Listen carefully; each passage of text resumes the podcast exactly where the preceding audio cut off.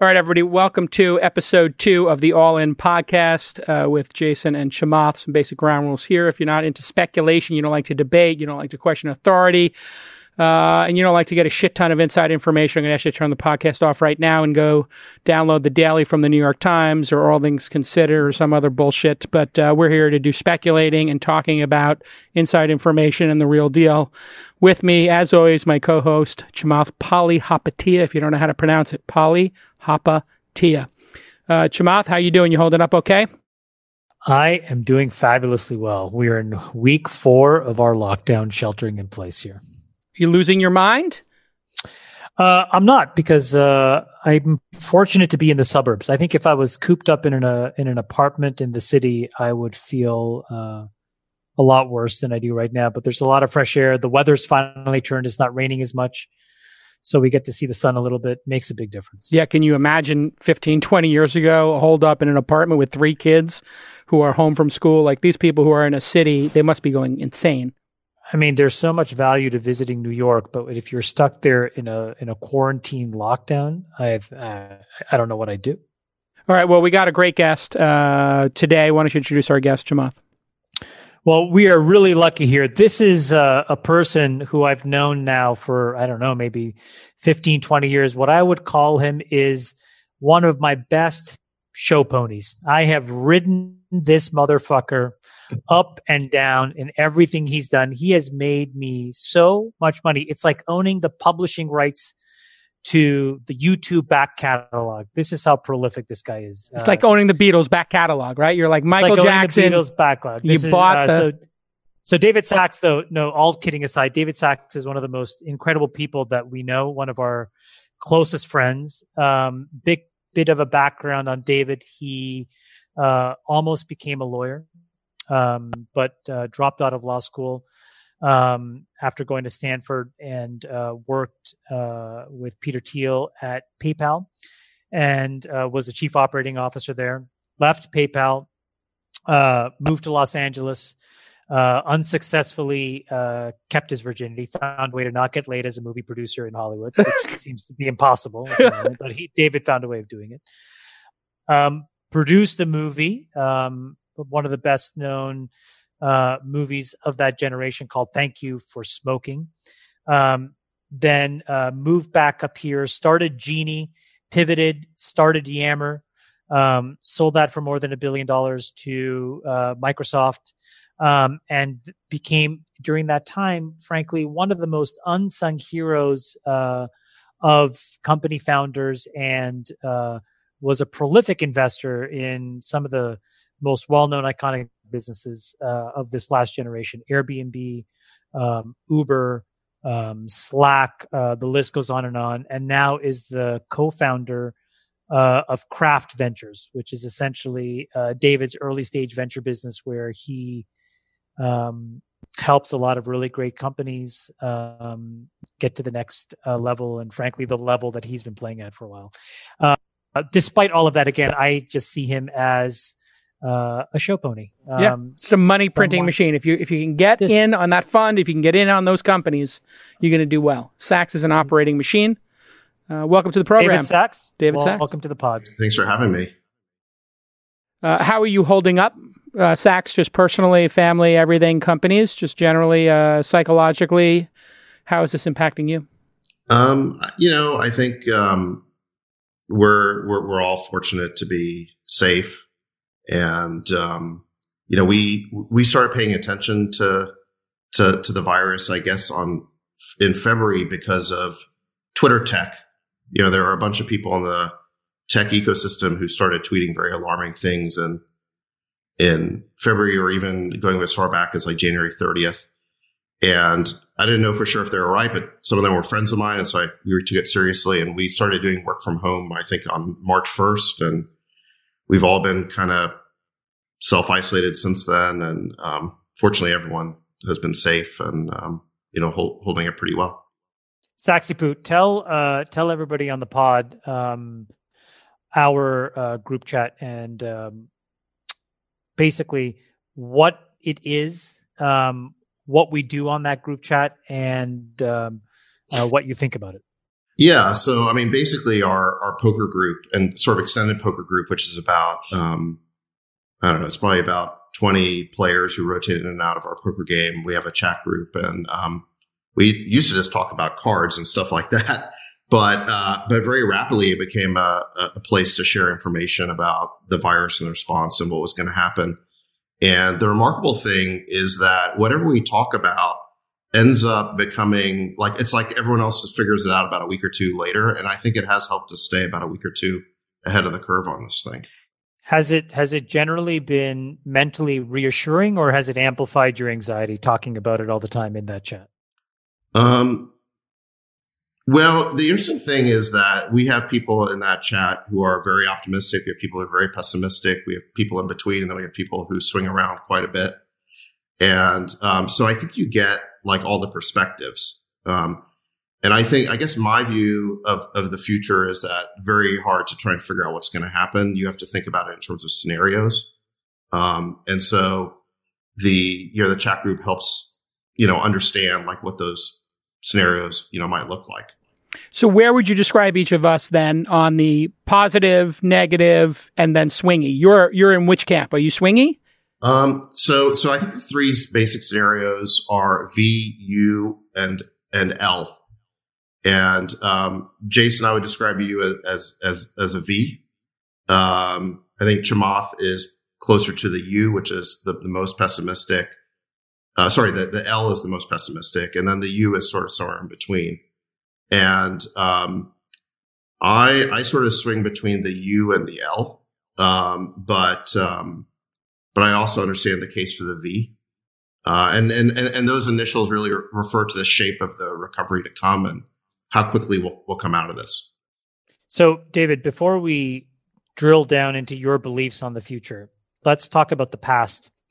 Um, what do you think this entire episode has shown us, whether it's from a public health perspective or an economic perspective, but how would you summarize your view of the world as it's been revealed to you in the past two months?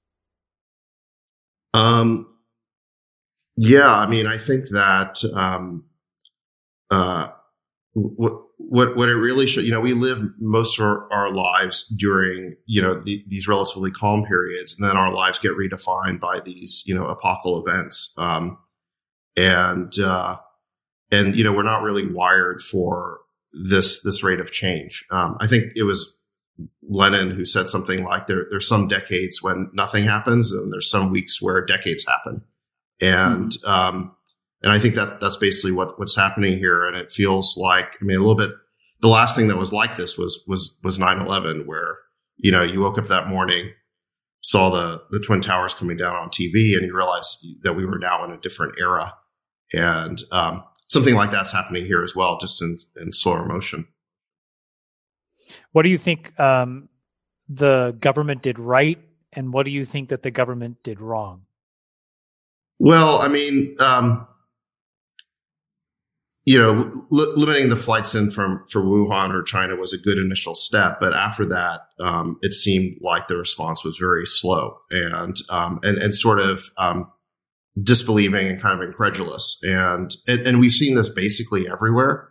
The initial response of just about every country, uh, with a few notable exceptions, um, in, in Asia that had previous experience with SARS. But, um, but what we've seen in just about every country is that nobody believes it's going to happen to them until it happens to them. And then even in the United States, um, you know, it's, it's it's it's like no one believes it's going to happen in their city until someone in their social network gets gets the virus, and then all of a sudden they take it seriously. And so there's almost been this like it's like this slow moving train wreck where you see it coming, and people are just a little bit too slow to react.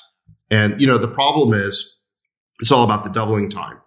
So if the virus doubles, you know, every two or three days, um, in the absence of any action at all, maybe even doubles every day in a, in a very dense city like New York City, just waiting two or three weeks can make a thousand X difference, um, in, you know, somewhere between, I guess, 10X and a thousand X difference, depending on the doubling time, whether if you wait two weeks or three weeks. Um, I saw an article on, there's a bunch of articles now talking about, um, why has New York been hit so hard and California ha- has been relatively mild? And, um, and, and the articles were saying, you know, California only declared shelter in place one week ahead of New York. How can it be doing so much better? And they're looking for all these different causes and explanations. And, you know, even one week makes a huge difference. If in New York, um, New York's been hit about 12 times harder than California, but if the doubling time is just two days, um, one week is a 12x difference. That's how the exponential, uh, exponentiality works. And so like being a, a week, by, uh, you know, or two weeks or three weeks behind the curve is incredibly costly. How do you break down um, local government versus federal government and the action there? And is America's architecture with states' rights and powers a benefit in this case, or um, is it a negative? Because we did see the blue states take it very seriously, the red states take it less seriously. The red states have a lot more distance between individuals. The blue states tend to be coastal cities; they're more dense. Maybe you could handicap for us the the spread of the virus with the layer on top of it of local governments and the political climate we're in? Yeah, I think you know the, the, the, decentralized nature of the American system is both a blessing and a curse in this in this type of situation.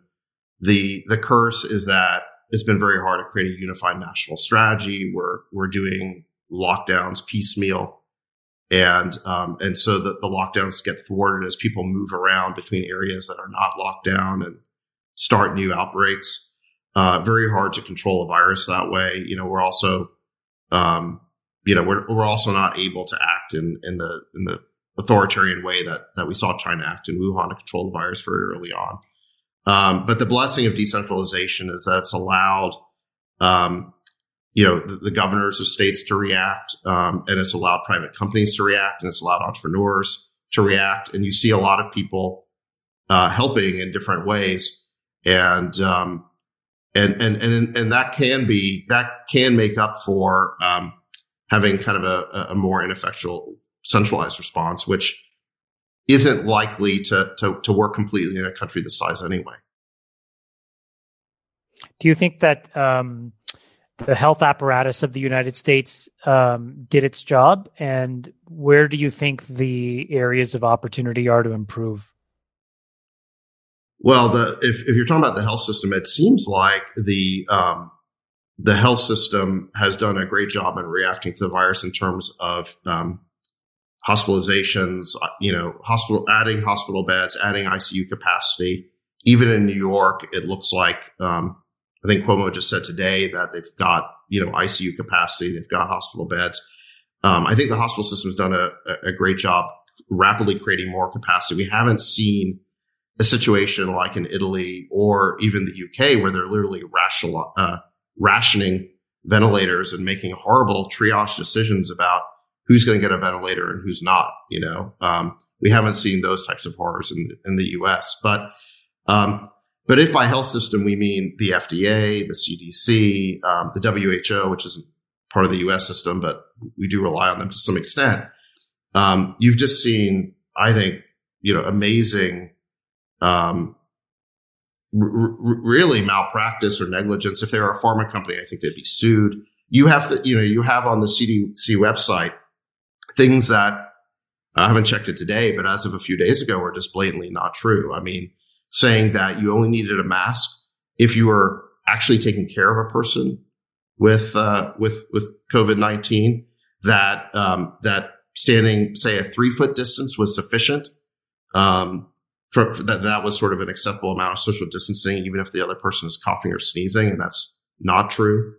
Um, they're just saying things that, that weren't true. And then, you know, on, on the, um, you know, the, the, the CDC and the Surgeon General until basically the last few days were telling us that um, masks didn't work, were ineffective, didn't, and then now they've they've they flipped to recommending them, um, but they're still not required. And um, I just wrote a blog today that I published about half an hour ago that. Um, I thought the best part of that blog post, by the way, it's up on Medium and, and Sacks has tweeted it and I retweeted it, uh, David, is what you said at the end, which is we're taking the most draconian measure, quarantining people, which we use this softer term, shelter in place, but it's a quarantine. Call it what it is. You're not allowed to leave your house except under rare circumstances. Um, but we won't do the basic thing of wearing the mask. It makes no sense. And Chamath, I think you had a really interesting question early on here, which I think we should all circle back on one more time, which is what what does this reveal, right? Like in this kind of a crisis, and I love the statement of uh, Sacks where you know some decades nothing happens, and then a week you have a decade happen. The thing that I am, I think, is the big takeaway for me is handicapping who you can trust and what people's agendas are and how they behave in a crisis because there are a group of people building models. And what is the motivation of somebody who builds a model? We think about, we all get pitched as investors, or when we worked inside of companies, we build models, and we know the models mean nothing. They're made by humans. And what's the motivation of somebody building a model in today's climate that then people adopt that model and there's life or death. What would you handicap? Would you go conservative? Would you go aggressive? Would you lean into people dying in the case of supporting the economy? Uh, and so the there's the model makers, there's the government, local and federal. You have the media who are trying to get clicks in some cases. You have capitalists who are trying to, you know, protect their book and their bets. How, how do we all look at and think about people's agendas and like the CDC having an agenda, the local government and the model makers having agenda. Chamath, maybe you could take that one. Yeah, I um I think that the masks issue is actually the most instructive thing uh, in this whole debacle. Um, and the reason is that there was pretty obvious data very early on that it was um, something that had unknown but pretty useful upside and absolutely zero deleterious downside, right? So if you were thinking about risk management and I gave you some options, option one is do nothing. Option two is here's some drugs that you can take prophylactically. And I don't really know the either the efficacy or the long-term damage to a broad-based population of people taking them. And option three was a piece of cloth over your nose and mouth. Yeah. And for 10 and cents. And apparently, at a minimum, it prevents other people from smelling your bad breath. But at a maximum, it prevents projectiles of, of disease laden spit getting into death, your orifice. Death vapor. Causing you to die. Yes. And, and we couldn't agree that that was a why reason, why you know, why is this was the agenda so, here because they didn't want people buying up the masks no, and no, no, not going because, to healthcare workers because why couldn't we agree about, on something this simple because it was never about the N95 masks. You could have worn a cloth mask, a tea cloth could have covered it up and given you 70% efficacy. This has everything to do with incentives. And everything to do with your other question as well, which is like, you know, how, why do modelers behave the way that they do? Um, all of this is about being taken seriously. And so to be taken seriously, you have to understand the incentives in the game that you're playing. So for a modeler and a forecaster, the incentive is all around being conservative because that's how you're taken seriously. There's nobody that has any upside in showing a model that shows 10,000 people dying, all of the attention and the the gravity with which you're taken and the attention that you get is when you first put out a model that shows that 2 million people could die, which is what Imperial College did. And then eventually you walk it back and you walk it back. And after the actuals exceed the forecast then the data converges on what actually happens and you see that these models were woefully inaccurate. It's the same with why the CDC or the WHO are just so completely incompetent because the incentives in those organizations are essentially to play their game. And that game is not one of public health, but it's one of politics. Right. And so you have these people fighting each other over political territory and the right to basically make decisions versus the actual substance and the validity of the decision. David, does and, that does that correlate with your thinking and then superimpose the media on top of that? Yeah, I mean, so I think there's a couple of things going on. One is that um, th- there is a huge culture clash going on between the people who need conclusive scientific proof before they're willing to recommend any course of action um, and then between other people who are willing to take a more experimental approach to try things to iterate uh, the way that we do in startup land um, when confronted with kind of ex- um, you know company existential issues. Um, and and the latter approach is smart when you know there's a lot of upside in trying something and not much downside. You know, and and the and, and, and the, the, the other approach of this sort of this scientific, the pseudo scientific sounding approach where you're constantly demanding conclusive evidence, it's actually people pretending to be smart. You know, it's people who want to sound smart, but it's actually a pretty dumb approach. And so we've seen this like culture clash playing out over and over again. Um, you know, and um, so experts should repeat it back to you, David. Experts are afraid to do something experimental with low downside because they have reputations and they want to sound smart. Whereas entrepreneurs, uh, or maybe capitalists or other problem solvers, or perhaps even gamblers, are going to say, "There's no downside here. What's the downside to putting a mask on? Nothing. Let's try it." The same thing with chloroquine and the Z-Pak very early on, people were saying, like Elon and other folks in our circle, why not just do well, it? hold on a second. Hold on a second. Chloroquine, let's not put that in the same category. Okay, this why? the point. Because it's a drug, Jason. Yes. It's a drug for malaria. Okay, but You have on the spectrum, you have zero evidence. So no, no, Jason, of taking it if You you're keep- it's sick already. no, we still don't know. Right. Let's be clear. Okay. So masks is a wholly different thing. This is why I said it that way. Yeah. You, sh- you if the, the minute you start to add drugs, you come off as a armchair epidemiologist and anybody reasonably smart can poke holes in your theory and you sound like a fucking moron. You cannot sound like a moron by telling people to wear cloth over their nose and their mouth. Okay, but the next step, if you were in the hospital and you've been diagnosed and they said, hey, the doctor says, you might want to try this.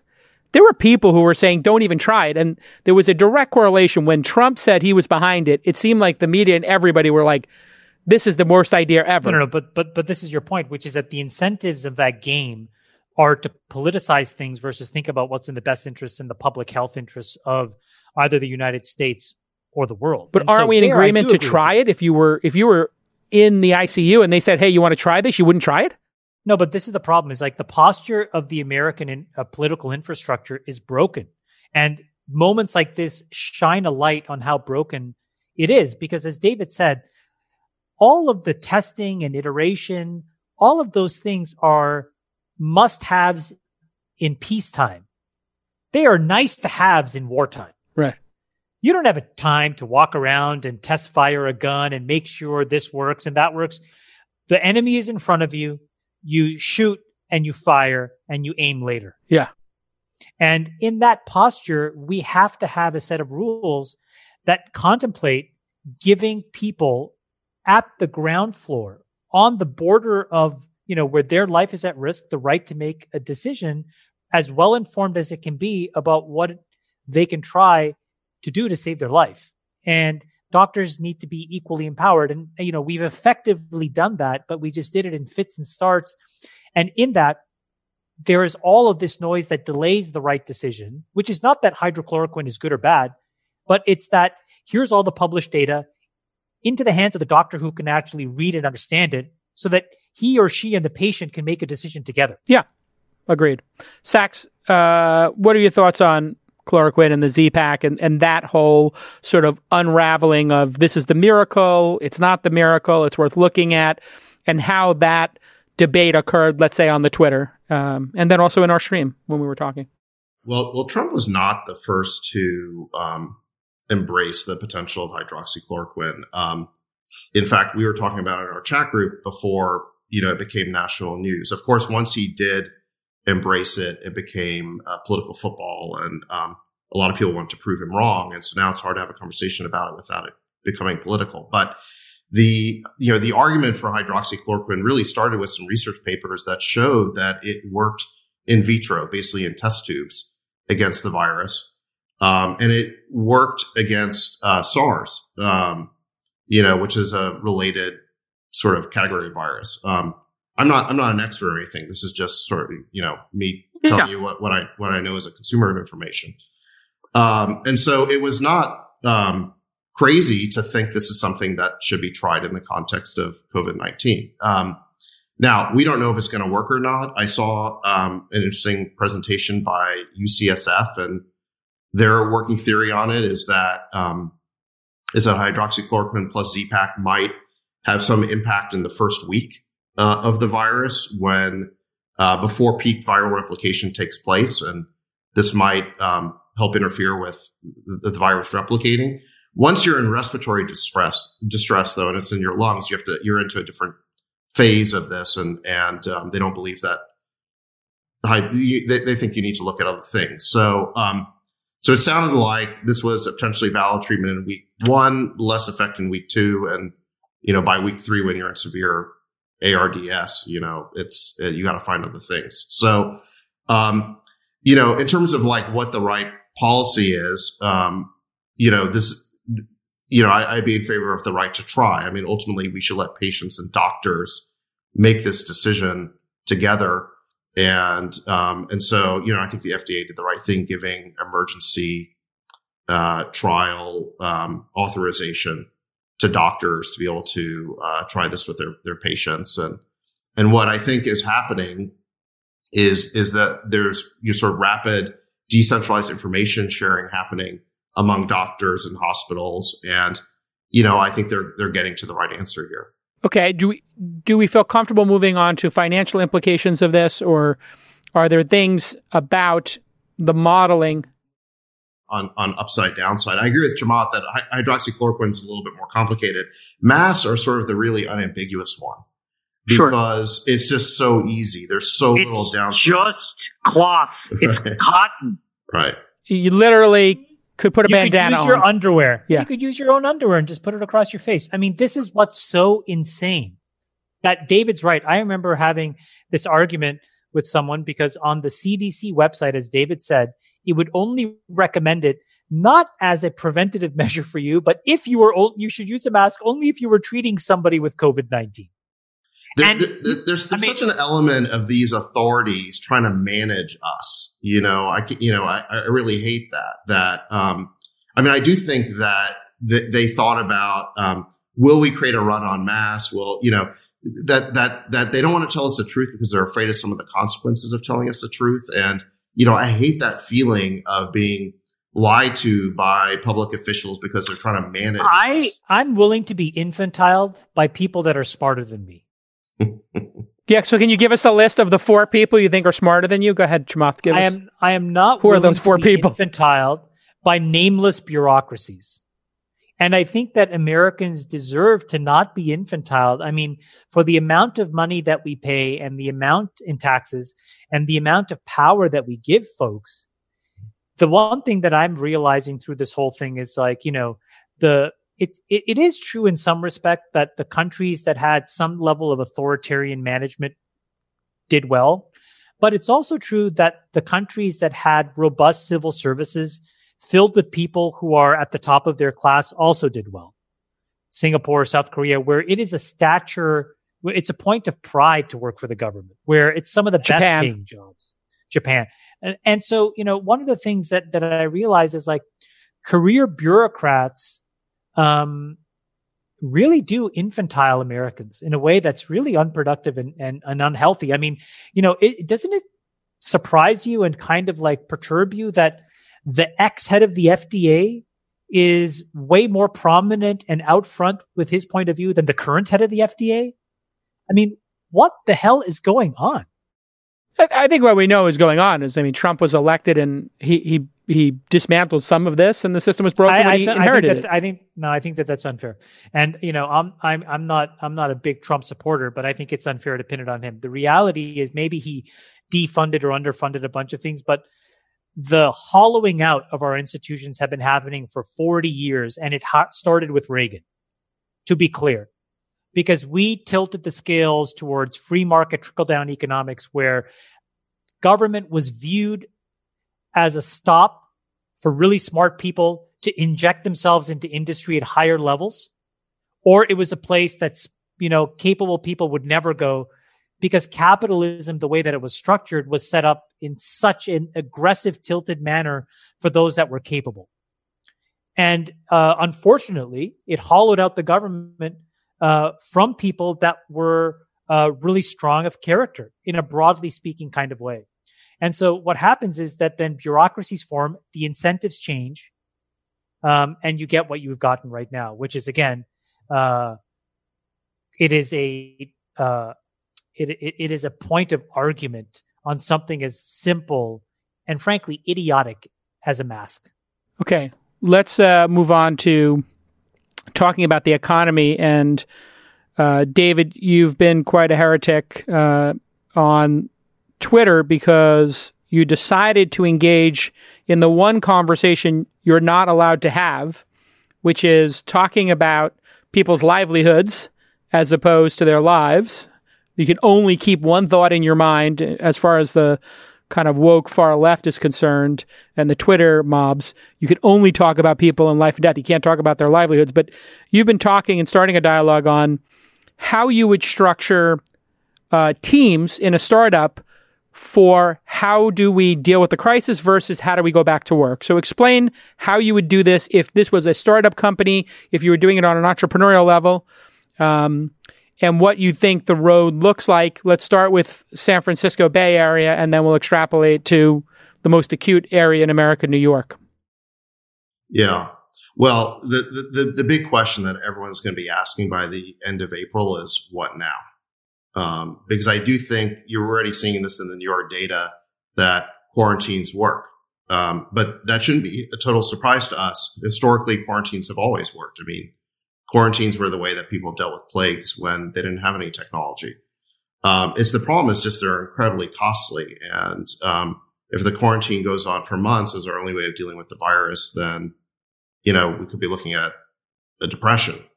So the, so the question really is, you know, once we've arrested the exponentiality of the virus, and I, I you know, I think we have to do that first. Um, but once we've arrested the exponentiality, the big question is going to be, well, now how do we get out of this? And um, what I worry about is that the the daily update mentality. You know, I think it's great that our leaders are giving us these daily updates, showing that they, you know, this they're showing a bias for action, which I think is good. But I worry that we're not going to be ready. That this precious time that we're buying with quarantine is not going to lead to a better plan in May because no one's really working on that plan. They're just working on sort of the the triage, the the the immediate response, the making sure that that you know hospitals around the country have the ventilators and beds they need, and we put in the orders. Why is it, David, that people can't keep these two parallel processes in their mind at once? You've been attacked viciously on Twitter. The media attacks anybody who brings this up as like only caring about capitalism, when in fact um, you need to do both plans. You need to figure out how people get back to their livelihoods and we avoid a depression, which would kill more people uh, ultimately, right? I mean, I think there's consensus about that, whether it's depression or suicide, et cetera, uh, or people not being able to feed themselves or, um, you know, have nutritious food and healthcare. So why can't people put these two things in their mind at once? Um, and then let's talk about the actual plan. If you were planning and you were the mayor of San Francisco or you were in Trump's cabinet and they said, okay, David, you make the plan for the Bay Area to go back to work, take us through your one, two, three, and then we'll throw it to Chamath. What, what I would do is, um, like I would do what I would do in a company for a product release is I'd have, um, you know, in a company, I'd have a product manager for the 1.0 release and I have a different product manager for the 2.0 release because it's very hard for, you know somebody to be all in on two different leases which have two different schedules. So um, you know i think the team that we have right now that's basically concerned with the immediate response the the triage they should keep doing what they're doing make sure that you know the country's reacting the right way that it has all the supplies they need that you know they're berating 3m into giving us more ppe or whatever it is. But i think that there should be a separate team kind of a a um, you know, a, a czar for the 2.0 response, which should be focused on how do we create a new system that gets us out of lockdown, but doesn't um, re-trigger the exponentiality of the virus. And I think that what? that person and that team should be ready to slide the new system into place in May. I don't know if it's beginning of May, end of May, or whatever, but sometime in May, they should be ready to slide that new system into place so that this precious time we're buying isn't wasted. Give us your one, two, three. One is masks, obviously, I would think. Masks is a total no brainer. So that's number one. Give us your two, three, four. If you if you want to riff here a little bit. Yeah, I mean the other elements of the plan that people keep talking about, um, it's it's uh, you know rapid, ubiquitous testing. I mean you have and you have to have same day results. this this business of it taking two, three, four days in the lab. Uh, the problem is if someone is infected, they could be passing it on during that time. You don't you don't you don't isolate them in time. So we have to have massive, ubiquitous, same day testing along with contact tracing, so that when you do find out that somebody's got it, you can uh, not isolate not just them but all of their contacts. Um, that's a system that seems to have worked in South Korea. Um, and um, I mean, th- th- those seem to be the, the the, the pillars. And and is quarantining the high risk um, during this first phase of the rollout with testing, uh, social distancing, and masks. Um, that's that seems to be the no brainer. I would add fourth bullet point, which is if you're obese, diabetic, asthma, or some combination of those and over 60 and or over 60 you got to stay home now and you cannot be in touch with anybody who's out and about and part of that first wave to go back to society right we, we know that certain segments of the population are at much higher risk than, than others and so part of having a more fine-tuned response to the virus other than just shutting everything down would say well let the people who are at very very low risk go back out still wearing masks and having the right protocols and hygiene and all that all that stuff. But um, but but you keep the high risk population um, isolated rather than shutting down the entire economy. All right, Chamath, if you're on the board of directors and David was the czar of the May plan to go back, um, how would you? Uh, what questions would you have for him, and how critical can you be of his plan? Uh, let's make this as if we were actually in charge. Chamath, Savage, David's plan. Well, I, I, I, I probably would push David to consider um, a more aggressive um, approach here. And um, this is something that I've talked about before. Jason, you and I have talked about this on the podcast before, but um, we need a, a, biological Patriot Act. Um, I know that it's unpalatable for people on the left for certain reasons and people on the right for other reasons, but it just doesn't matter w- what they think. Um, it was reported today, by the way, that the CDC and the task force at the White House is considering immunity cards, um, but uh, a much more beefed up version of them. They, these these need to be um, cards that have, um, you know, uh, some kind of chip inside them that are non-hackable and uh, issued by the government. Um, but uh, you know, my what I would push David to think about if he was the czar of getting back to work is the following, which is um, I agree with the broad based testing. Um, I think that you need to have some kind of, you know, wristband that allows you to um, be inside of certain green zones in, in, in every single city or town in the country that allow you to, uh, you know, some way be back to normal. Um, but there also needs to be red zones where you cannot. Um, we need to have a very, very quick way of uh, restarting a quarantine if there are hotspots that develop. But all of it needs to be supported by broad based testing and a biological patriot act. We do need to have immunity cards. And the simple basic reason is that it is the only way that one can prioritize the economic salvation of the US economy. Because I think once we have paid the cost from the public health perspective, which we are doing at the end of this quarantine in flattening the curve or crushing the curve, our immediate focus has to be in resuscitating the GDP of this country. Um, because otherwise the number of deaths and the num and the amount of pain that it, that is caused by economic destruction will far outnumber the number of people that die from this, which is tragic already. And uh, the only way that I can see for us to do that in a scalable way is with uh, an immunity card uh, uh, a biological Patriot Act. So I would be pushing David to think about that and rip the band aid off and get that done. And David, I would also push you on um, thinking about um, quarantining, not just at home, but maybe by region and hot zone. So if we know the New York corridor or the Northeast corridor is severely infected, nobody in or out of that corridor without a visa, without and I know this is a very touchy issue, well, in terms of civil liberties, but until we're through this, I don't see why people from New York need to go to Florida without maybe a rare exception or, um, you know, something to that effect, right? So if we know we got California out of it, or if SoCal is still in the thick of it, but NorCal isn't, maybe we have some level of testing required to get on a flight to come to San Francisco or to go to leave New York. So those are two uh, two punch ups. How would you look at those, David, as the new czar of getting back to work? I think it's all on the table. I mean, I like the green zone, red zone idea. I like um, I like using immunity information. Um, we've been talking in our chat group for I think a month about these blood serology tests. I tweeted I took one of those tests um, weeks ago. I think like three weeks ago before the FDA had even approved it, and I, I tweeted about it. Um, so yeah, I think all that. I think the the immunity cards. I think we should use all that information. Um, I mean, it would all be on the table for sure. Um, and I, but but I think most of all, these ideas need to be tied together into a coherent system.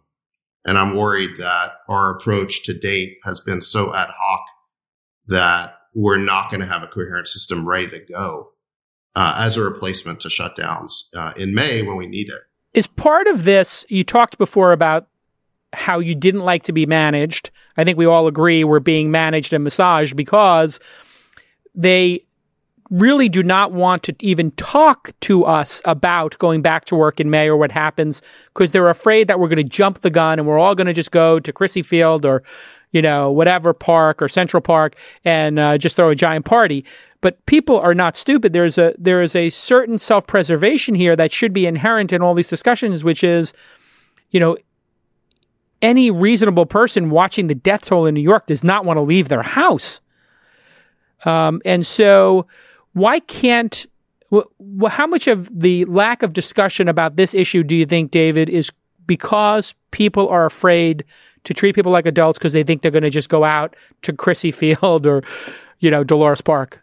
No, I mean, I, I, think you're right that there was this long period of time where um, the authorities were just trying to get everyone to buy into the idea that the virus was dangerous. They needed to shelter in place, and um, and they didn't want to to hear any views that um, that that appear to be contradicting. I don't think they were contradicting it. Um, you know, I remember when the Imperial College study came model came out, and they said that 2.2 million people would die in the U.S. And I tweeted that I thought that number was insane. It was fear mongering, um, and I think you know that's turned out to be the case. Um, but you know, people responded, "Well, well, good. I mean, even if it is fear mongering, we need to make people afraid because otherwise they won't do the right things." Um, I guess that's true in a situation in which we're relying on everyone's voluntary compliance to engage in a quarantine or to wear masks. And I guess part of the response here is to figure out what what what action items should not be voluntary that we just need to do uh, in order to get past this. Chamath, your thoughts? Um, I think that um, getting back to work is going to be um, much much more difficult than people think. I think that um, in the absence of a vaccine, which um, looks like at best 18 to 24 months from now, we will never get to 100% of where we were before, or at least the potential to be at 100%. Um, and so I just think that over the next two years, we're in for a tremendous amount of difficulty. And this is sort of where, you know, I'd like to shift the conversation. I think that, you know, we've now poured between the United States government and the Fed almost $10 trillion. Um, we smeared it um, into the economy, and only three cents of every dollar has gone into people's pockets. And I think we're hoping that the other 97 cents somehow trickles down into their pockets in some way, shape, or form. Now, when you look at that 97 cents, half of it was, you know, things like propping up the commercial paper market, propping up the repo market. Um, but it's also been things like propping up investment grade debt, propping up high yield debt. Um, and I have a real issue with this because I think that if we're going to take two years to get back to normal, and I really do think it's two years because Jason, a lot of the fears that you expressed, people will have as lingering doubts and will prevent them from being at 100%, which means businesses will not be at 100% until you can get an injection and know that you're protected. Um, we're doing an enormous amount of damage because we're taking trillions of dollars and flooding it into the economy in a way that's just not going to be effective.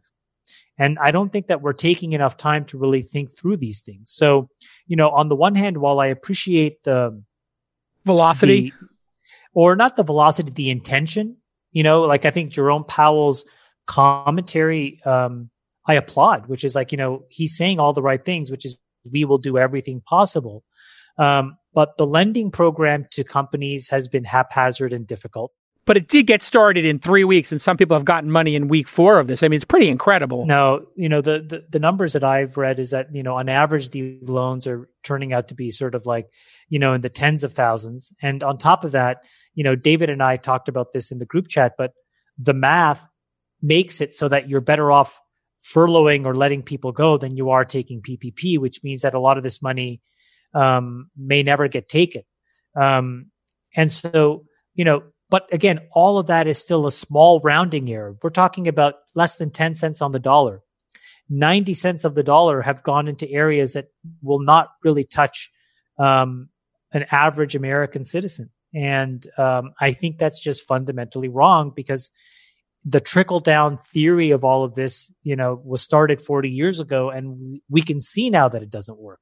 David, any thoughts on the stimulus? Well, I think I think what's happened is that we have a 30% hole in our economy right now. You've got, you know, like a 15% unemployment rate going to go, going to 25 or 30, maybe as, as high as that. We don't know yet. Uh, you've got a, you know, we think that GDP is going to contract in, in the next quarter by a quarter to a third. And so you've got this giant hole in the economy. And what the, the, the Fed and Treasury are trying to do is plug that hole. Um, for a period of time until they, we can get through this this this health crisis. And um, and if the crisis only lasts a few months, maybe they can hold it all together. But I, I do worry that if it lasts longer, it the, it's going to slip out of their hands, and um, and the result is going to be a cascade of of defaults and bankruptcies and uh, and, and effectively a great unraveling of our economy. Yeah, I think that I think that though, in fairness, like this is where I think bankruptcy it's almost viewed as a four letter word, but it's not. And in many ways, the bankruptcy process could actually be the saving grace of American business in this moment. And the reason I say that is that it allows in a bankruptcy these companies to discharge a lot of the debt. And we could set up a mechanism where these bankruptcies could be done in a way where, again, similar to taking PPP, you don't let people go. You know, a percentage of the, of the cap table must go to the pensions if they have them. A certain percentage of the cap table must go to employees. Um, and then the remaining percentage goes to the secured bondholders. And so the existing equity holders and the unsecured bondholders would effectively, um, you know, not be made whole but in that all the employees would be. And if you combine that with uh, a UBI program where you put, look, there, in, in the United States economy, only $8 trillion is wages.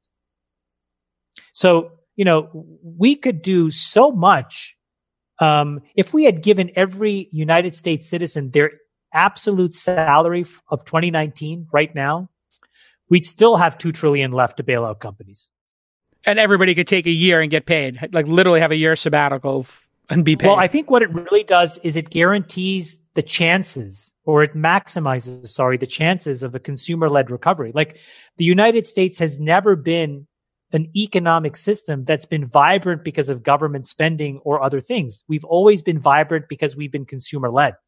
It's consumer consumption and it's customers of companies buying products that they need or want that drive the economy forward. And if you think about our largest customer base, they are the US population. And by guaranteeing their revenue, so to speak, you actually allow them to then spend once they get out of quarantine. And you'll see them spend even in fits and starts. In this way, you know, you could spend $500 billion buying a bunch of junk debt. I really don't see as a reasonably, you know, savvy participant in the markets how it actually helps anything. Um, I think all it does is it saddles you and me and all of our listeners with a bunch of toxic junk debt that eventually has to get sold by the Fed, as David said, in the grand unraveling. And it would be more healthy. market. Would, wouldn't it be more healthy, David, um, to allow a certain percentage of these companies, the weaker ones, to fail, so that the stronger ones could then pick up those employees and there would be some stability? And I'm curious if you'd think that we're going to be living in a world where, and people have speculated about this, maybe some the individual consumer changes their perspective. And maybe people come out of this crisis with a different worldview. I don't necessarily subscribe to this, but Chamath, you do. We've had this conversation.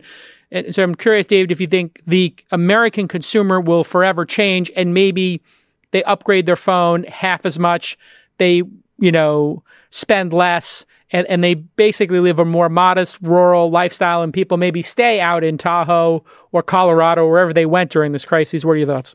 Well, you're really talking about depression era values. And um, the, the, the, problem is if we acquire those values via depression, that, that would be a pretty uh, bad outcome here. So, um, but yes, that could happen. Um, you know, I think where I agree with Chamath is that I think that um, even though the, the federal government, the Fed, the Treasury have a tremendous amount of firepower in a situation like this, it may not be inexhaustible. And we have to kind of pick and choose and prioritize who's going to get um, aid and, and who's going to get bailouts. And right now it feels a little bit willy nilly. Um, you know, and it feels like it, it, it, it, under those circumstances, the bailouts default to the people who are politically connected and powerful, um, as opposed to the workers, the pension funds, uh, you know, the Main Street small business owner who's worked their whole life on a business and now all of a sudden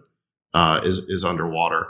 Um, and I think you know it's it's it's going to be very hard to get the, the the the aid to the right people. Look, um, in the last four weeks, in the last four weeks, oh sorry, in the last week, this is an incredible set. I apologize. In the last week, the amount of distressed debt in the US has quadrupled in one week to a trillion dollars. Right. So, as an example, to David's point, um, that's much more visible to Jay Powell um, or to Steve Mnuchin um, in the Fed and at the Treasury than um, than it is that you know uh, thousands and thousands of nameless anonymous small business owners. Who, who owns this that debt? Why, Can you give an example of what that debt would be for the listeners?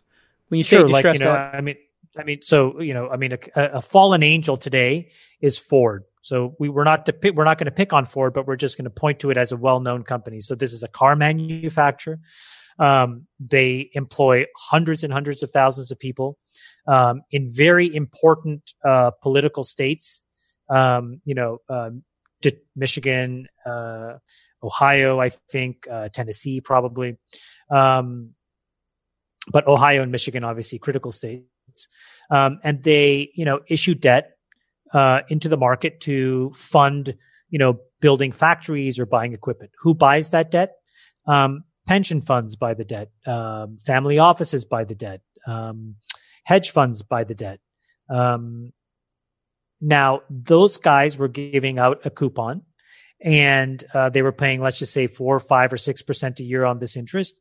But now, because of all this economic uncertainty, people think that their ability to pay that back has gone way down.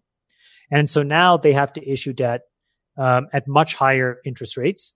And the existing debt um, has a much lower credit quality. It's effectively like you having a credit card and, you know, American Express calling you and saying, Jason, I think the odds of you paying your credit card balance have gone way down. So I'm increasing your interest rate to 24% from 17%. Yeah. And then I get another credit card to pay it off.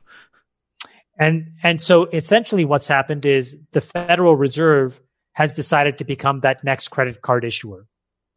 Now, what could go wrong? Instead of doing it for you, they're doing it for companies, but not for you.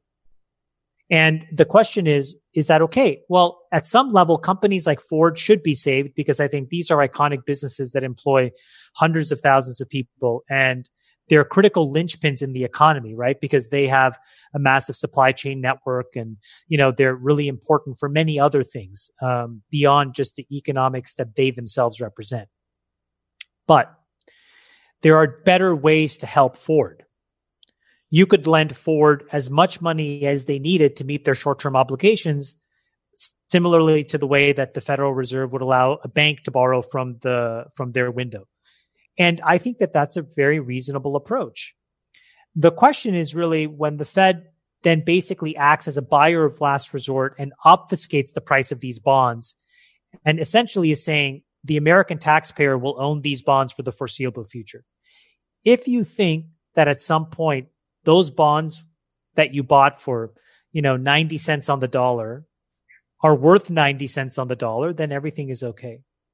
But if there's a chance that 90 cents goes to 70 cents, the people that really eat that cost are us in the short term and our children in the medium and I have a silly question. It's obviously not my wheelhouse, uh, corporate debt like this. Why wouldn't there be a clause that if they didn't pay back that 90 cents on the dollar that the American government bought it for, it converts into equity in the company? It's a great question because the Federal Reserve has chosen to go and essentially the equivalent of open an E Trade account and step into the markets by themselves and just buy. So they're buying bonds and they're buying um, individual bonds and they're buying indices that control or that that have exposure to certain bonds. What they are not doing is going directly to these companies and negotiating, um, essentially saying, "I will give you four or five billion dollars, and what I want you to do is retire that old debt." And replace it with this new instrument. And here are the terms of this new instrument. The United States taxpayer gets, you know, 3% or 4% warrant coverage of the company. Yum, yum. Um, you know, you must make sure that the pension holders it's a are no made whole. brainer. Why wouldn't we have those clauses? It's like basic blocking and tackling that, you know, seed funds have. David Sacks, what do you, why is this not like a no brainer? Well, I mean, I think we've got to get a good deal for taxpayers. I mean, Chamath has said it. I've heard Mark Cuban say it pretty eloquently. I even heard Trump say that we have to get a good deal for taxpayers. I just think that they're in such an emergency. They're not really taking the time to do that. They're, you know, they're, Yeah. they're, t- they're trying to do things they can do immediately. Yeah, the the forgivableness of these of this money to me is the thing I don't understand. Why is any of it forgivable? Why isn't any all of it just you know a ten year long or twenty year long loan that converts into equity over some tranches? But Jason, this is why if you're if you're going to haphazardly fire trillions of dollars out of a bazooka, why not give more than three cents on the dollar to average Americans? Why not put it into the pockets of every single bank account? You know, you know who knows uh, how much everybody made? The IRS does, and you know the IRS has a mailing address for everybody, and the IRS either gets a check or mails a check to every single uh, taxpayer in the United States. Which And they also have direct deposit for half of the people. and so, you know, it, there's nothing stopping us from saying, well, you know what? Why don't we do 10%, 10 cents of every dollar? Why don't we do 15 cents of every dollar to Americans? I really think this is the way that you uh, limit the amount of waste that's going to happen. So the, the intention isn't wrong. And we shouldn't castigate people for wanting to put money in the system, as David said, to plug the hole. But we can't be so haphazard as to not think about the moral hazards we're creating and try to fix them in real time. And so this 10 trillion has already gone out the door. But if the next trillion or two don't touch Americans, I think it's going to create an enormous amount of damage. We've only given people a few weeks of, of a lifeline and they need more. And you, you can't tell companies that they can have effectively a, a limitless lifeline, uh, but not the individuals because I do think at some point companies will find a way to get out of these loans and or break the covenants with not much repercussion. Okay, I want to wrap with two sort of not doomsday scenarios, but uh, I want to touch on politics, and I also want to know, in the chance that this quarantine goes on for May and June, in other words, San Francisco says, you know what, we're going to keep going, and the, we're going to, and New York says we're keeping going, and we're talking about not just April being in quarantine, but May and or June, and we're looking at June first or July first. What are the chances, David, that people say, you know what? I am a free person. I want to take my make take my life into my own hands. I want to make my own decision. I'm going out. I'm going to go surfing. I'm going to do this. And we have this social unrest. And how do politicians handicap that uh, in this new world? I, I think that could happen. I mean, particularly among uh, young populations who are not at risk a, as much. Um, you know, for the the relatively younger, healthier people who don't have comorbidity factors, could say, "Look, I've got a one in a thousand chance, or you know, or less of, of dying if if even if I do get this." Um, and I'm just going to take that chance. Um, but it's all the more reason why I think we need a strategy to get out of lockdown that already includes uh, the idea of letting out these these people who are at much lower risk and and isolates the people who are at higher risk. And against the, uh, you have anything to add to that, Chamath? That kind of doomsday scenario or that eventuality? Well, I think that you're very right, Jason. That I don't think we're going to get out of lockdown um, until uh, June 1st at the earliest. Um, and I think that's in California. I think Newsom's posture is basically that if April looks like the curves are decaying, it's going to be mid May to late May before he lifts this thing. I don't know if I can handle this. And but it's it's also important that that we understand like you know we just talked about companies. The only entity that's in even worse shape than companies and people are states and cities and counties. Yeah, their debt is and incredible. They have no revenue and massive no revenue, massive costs, and they're nonprofits. And think of the the you know the garbage collector, the fireman, the police officer, the teacher. These are like these are the backbones and the pillars of our well, of our communities. It's such a good thing um, that we were so resilient and we thought ahead and built up massive surpluses in our tax bases. Oh wait, we didn't do that. Well, th- th- there there were there were some provisions to do that these rainy day funds, but those are going to get exhausted, and uh, you know we're going to have to bail those guys out as well. So this is what I'm saying, which is that when you're pumping in trillions of dollars haphazardly into the capital markets before you think about people or you think about the states and cities and communities in America, I just think it's a recipe for disaster. Let me ask this even more simply, David. Under what circumstance would you be willing to go back to our poker game on a Monday night and have six, seven of us around a table sharing a meal and playing cards for six hours? Um, well, if there was if there was a, a, treatment for for the virus, so that you knew that if you got it, you weren't going to die, that would be a big deal. Um, okay, that's that's, okay, the, that's, obvious that's one. The after that, one after yeah, that? There, there's a Russian roulette aspect to, to the virus right now, where even if your odds are low, um, you know, you, you you still don't want to take the chance. Um, I think the next thing that would probably help would, would be that if we had this rapid ubiquitous testing, so I could know that the people who are in the room with me um, are we're all tested. We're all tested, and we're all negative, and you know they could repeat the the tests on a frequent enough basis that we could all trust in the result. Um, that that would make a big difference, I think. All right, let's wrap with politics. All of this is occurring in an election year.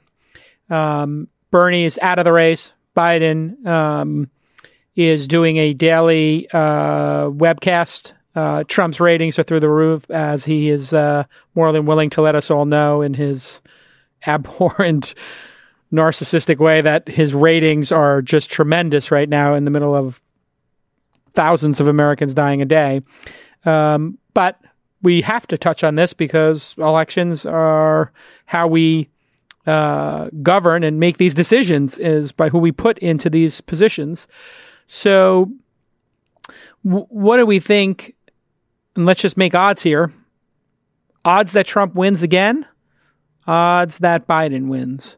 If you had to lay the odds, if you had to give it a percentage, or you want to set a line, what what are you, what are your thoughts, David? Um, I I always think that these things are basically a coin flip. I mean, this far out. Um, I mean, right now it seems like um, you know uh, Trump's ratings have never been higher. Um, he's polling relatively well, um, and, and Biden just seems completely irrelevant. But if we're still dealing with the virus by November, if we've cycled in and out of lockdown, if we have kind of an unresolved situation, if the economy is um, in a very very deep recession or depression, I think you know it's it's up for grabs. Chamath. I think that um, if if there is a V-shaped recovery of any kind, uh, Trump will win in a landslide. Right now, we um, are in a V-shaped recovery. The market has come back. No, we're not. No, we're not. Well, the, if you use the market as the a market, guide, no, the market is the market is completely decoupled from Main Street, and so what Wall Street does is irrelevant right now. What I mean by recovery is what happens on Main Street. Okay. Uh, because if you have 16, 17, 20, 22% unemployment, um, I mean, you could feel the prancing dog and he'll beat Trump. Yeah. Um, so um, I think that uh, it, uh, the president needs um, a massive victory here. So what does the game theory say? The game theory probably says that He'll try to force people to go back to work as quickly as possible. And if there's even a modicum, a shred of evidence on some kind of, you know, therapeutic, they'll, you know, drum it up like it's, um, like it's a cure and try to confuse people that there's a vaccine. Um, but I think he needs that because in the absence of that, again, I just go back to how difficult will it be to start real life? I think it's going to be difficult. And I think in that, um, people won't have a lot of patience for the fact that, you know, the debt will have ballooned, um, deficits will have ballooned, trillions of dollars will have gone out the door, and people will be meaningfully struggling going into election day. I don't think that that helps Trump at all. And, you know, by the way, and we'll talk about this in our next podcast because we should probably get an economist to talk about it. But, you know, what is putting $10 trillion or whatever the final number is? It'll probably be 20 trillion, you know, one, one times US GDP what does that do to the economy? What does that do to long term inflation? Like if you've seen what's happening. Well, I mean, isn't that what Japan did, and they went through a lost decade or two? No, I, I, think the best, better example is what happened in China, which is a combination of fiscal and monetary stimulus in 2009 and 10. And the results are basically a lot of fake growth and massive inflation.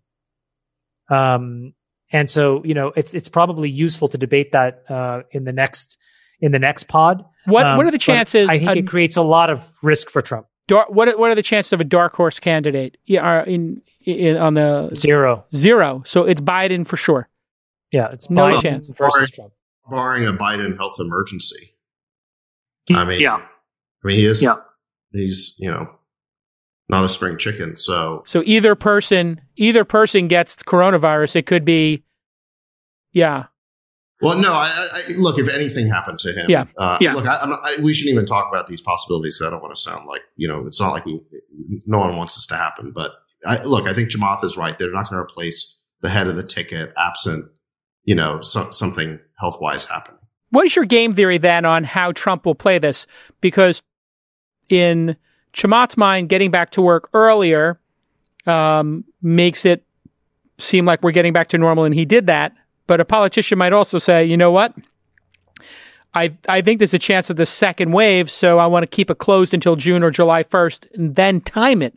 And I know this sounds incredibly cynical that a, a elected official would make health and economic policy decisions on their reelection, but that is the reality we live in, is it not? Sure, of course. Um, I, I think the next big political debate is is going to be around this what now. You know, we, yes, the quarantines have arrested the exponentiality of the the, the virus, but how do we get out of them? And, um, and, you know, Trump's going to have to make a, a, decision about when and, and how we get out. And, um, he's going to be eager to, to get out of lockdown, to, to restart the economy. But on the other hand, if he mistimes it and we cycle, you know, the virus then takes off again and we cycle back into another lockdown, um, that's, that's very dangerous for him politically too. So, um, he, has got a needle to, to thread there. Um, I agree. I agree with Chamath that if if this ends up being V-shaped, um, Trump is a shoe in.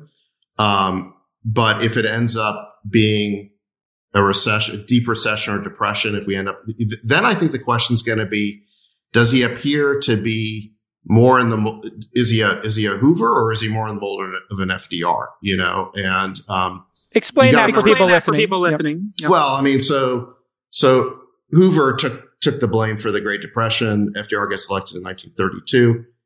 We're still in the Great Depression in 1936, but he gets reelected. You know, and because he's seen as as a, as a man of action, he does these fireside chats and he's he's doing things and um, and I, I do think that you know Trump kind of pivoted from initially being Denier. A Denier. A little bit flat footed on the virus and now doing these daily briefings. And I think the American public is giving him credit for action right now. And so the, so, so obviously if those actions work, I think he gets reelected. And if they don't work, the question is, you know, does he get blamed for that? Is it, is he a Hoover or is he an FDR?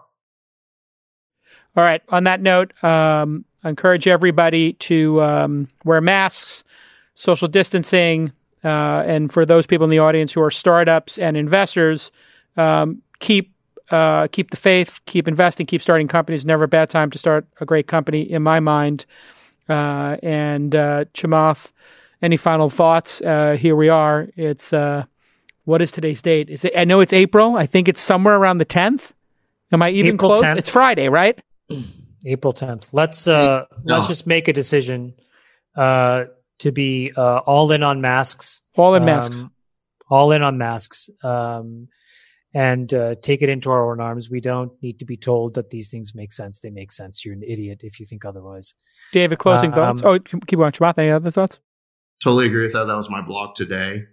Um, we shouldn't have to make it the law, but I, I think we we should because there's still people who aren't adopting it. But it's the lowest cost thing we can do. And if you look at the Asian countries that have controlled the virus, every single person wears a mask when they go out in public. Every single person. It's a simple no-brainer. Give people a thousand dollar fine if you're not wearing a mask. Give them a warning first and hand them a mask. Like literally, the cops should have masks and they should hand them to you. Say, put this mask on, and if I see you again, you get a thousand dollar fine. The, the, the, the post office should put one or a number of these in everyone's mailbox. Um, this is the first step to having a more fine tuned policy than just quarantine. And if we can't even get this right, then, you know, I, I fear for, for what's coming next. If you, this is a great execution idea. The mail carriers, every mail carrier leaves them, you, and then you could also get the private sector to. You tell every UPS, FedEx driver, uh, the government gives them those masks. Amazon, Amazon, Instacart. they just all have it. Hey, if Jeff, Be- somebody clip this and send it to Jeff. Jeff, if you want to do a mitzvah, uh, give uh, all these masks to the drivers and just leave masks on everybody's doorstep and forget about Trump and whatever government official's going to drag their heels on it. Go ahead, you do it, Jeff Bezos. Uh, and hey, how great was Jack giving away a billion dollars? I mean, we saw him get barbecued on Strong. social media, but what a strong move, huh? And he's going to strong. he put it in a Google sheet. He's like, here's and a made Google the sheet. and made the sheet open. I mean, it's the strongest move ever. It's like you know everybody. You know, I've I've always been very skeptical of philanthropy because I feel like it's you know a, a, a dalliance of the established rich in North America because they like to have their names on things. And here's a guy who just basically pwned all of that. I don't need a hospital with my name on it. I don't need a building with my name on it. Here's a billion dollars and here's a Google spreadsheet to track it, which means I'm going to have zero in you know overhead and running it i mean it's it's so strong It's literally like he. The only thing that could be stronger is if he connected it to a Stripe account, and like It's- as he it's as he no. swiped his credit card, it just it's just so it's- strong He should it's put a- a Zapier that tweets it. i mean he has a google doc which is set so that everybody can read it at all times i mean for a billion dollars it's just amazing He should He's start a best. Slack instance with like each He's of those best. nonprofits having a, their own he completely by the way he completely pwned the giving pledge in one fell swoop yes, the Giving No. Pledge, which nobody has any. It's pretty opaque.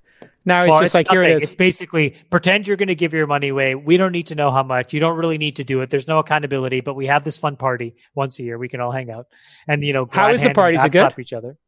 Uh, I haven't signed it. I'm not signing. it. Like the Giving Pledge. Yeah. So stupid. It's like the sign of insecurity. Uh, Saxy Poo, thanks for coming on the pod, Rain Man. We appreciate it. Love you, Saxy Poo. We love you, Saxy Poo. Love you, J Cal. Love you too, Chamath. Bestie C, uh, we love you. Uh, and uh, everybody, stay safe. Seriously. And oh, and I just wanted to close. Wear a mask. Wear a mask. And to those people on the front lines, the janitors, the Google, uh, the Amazon drivers, Instacart, people in the food you're the supply. Best. You are the Heroes. best. It's amazing You're what you're doing. What a sacrifice. Get the money to them.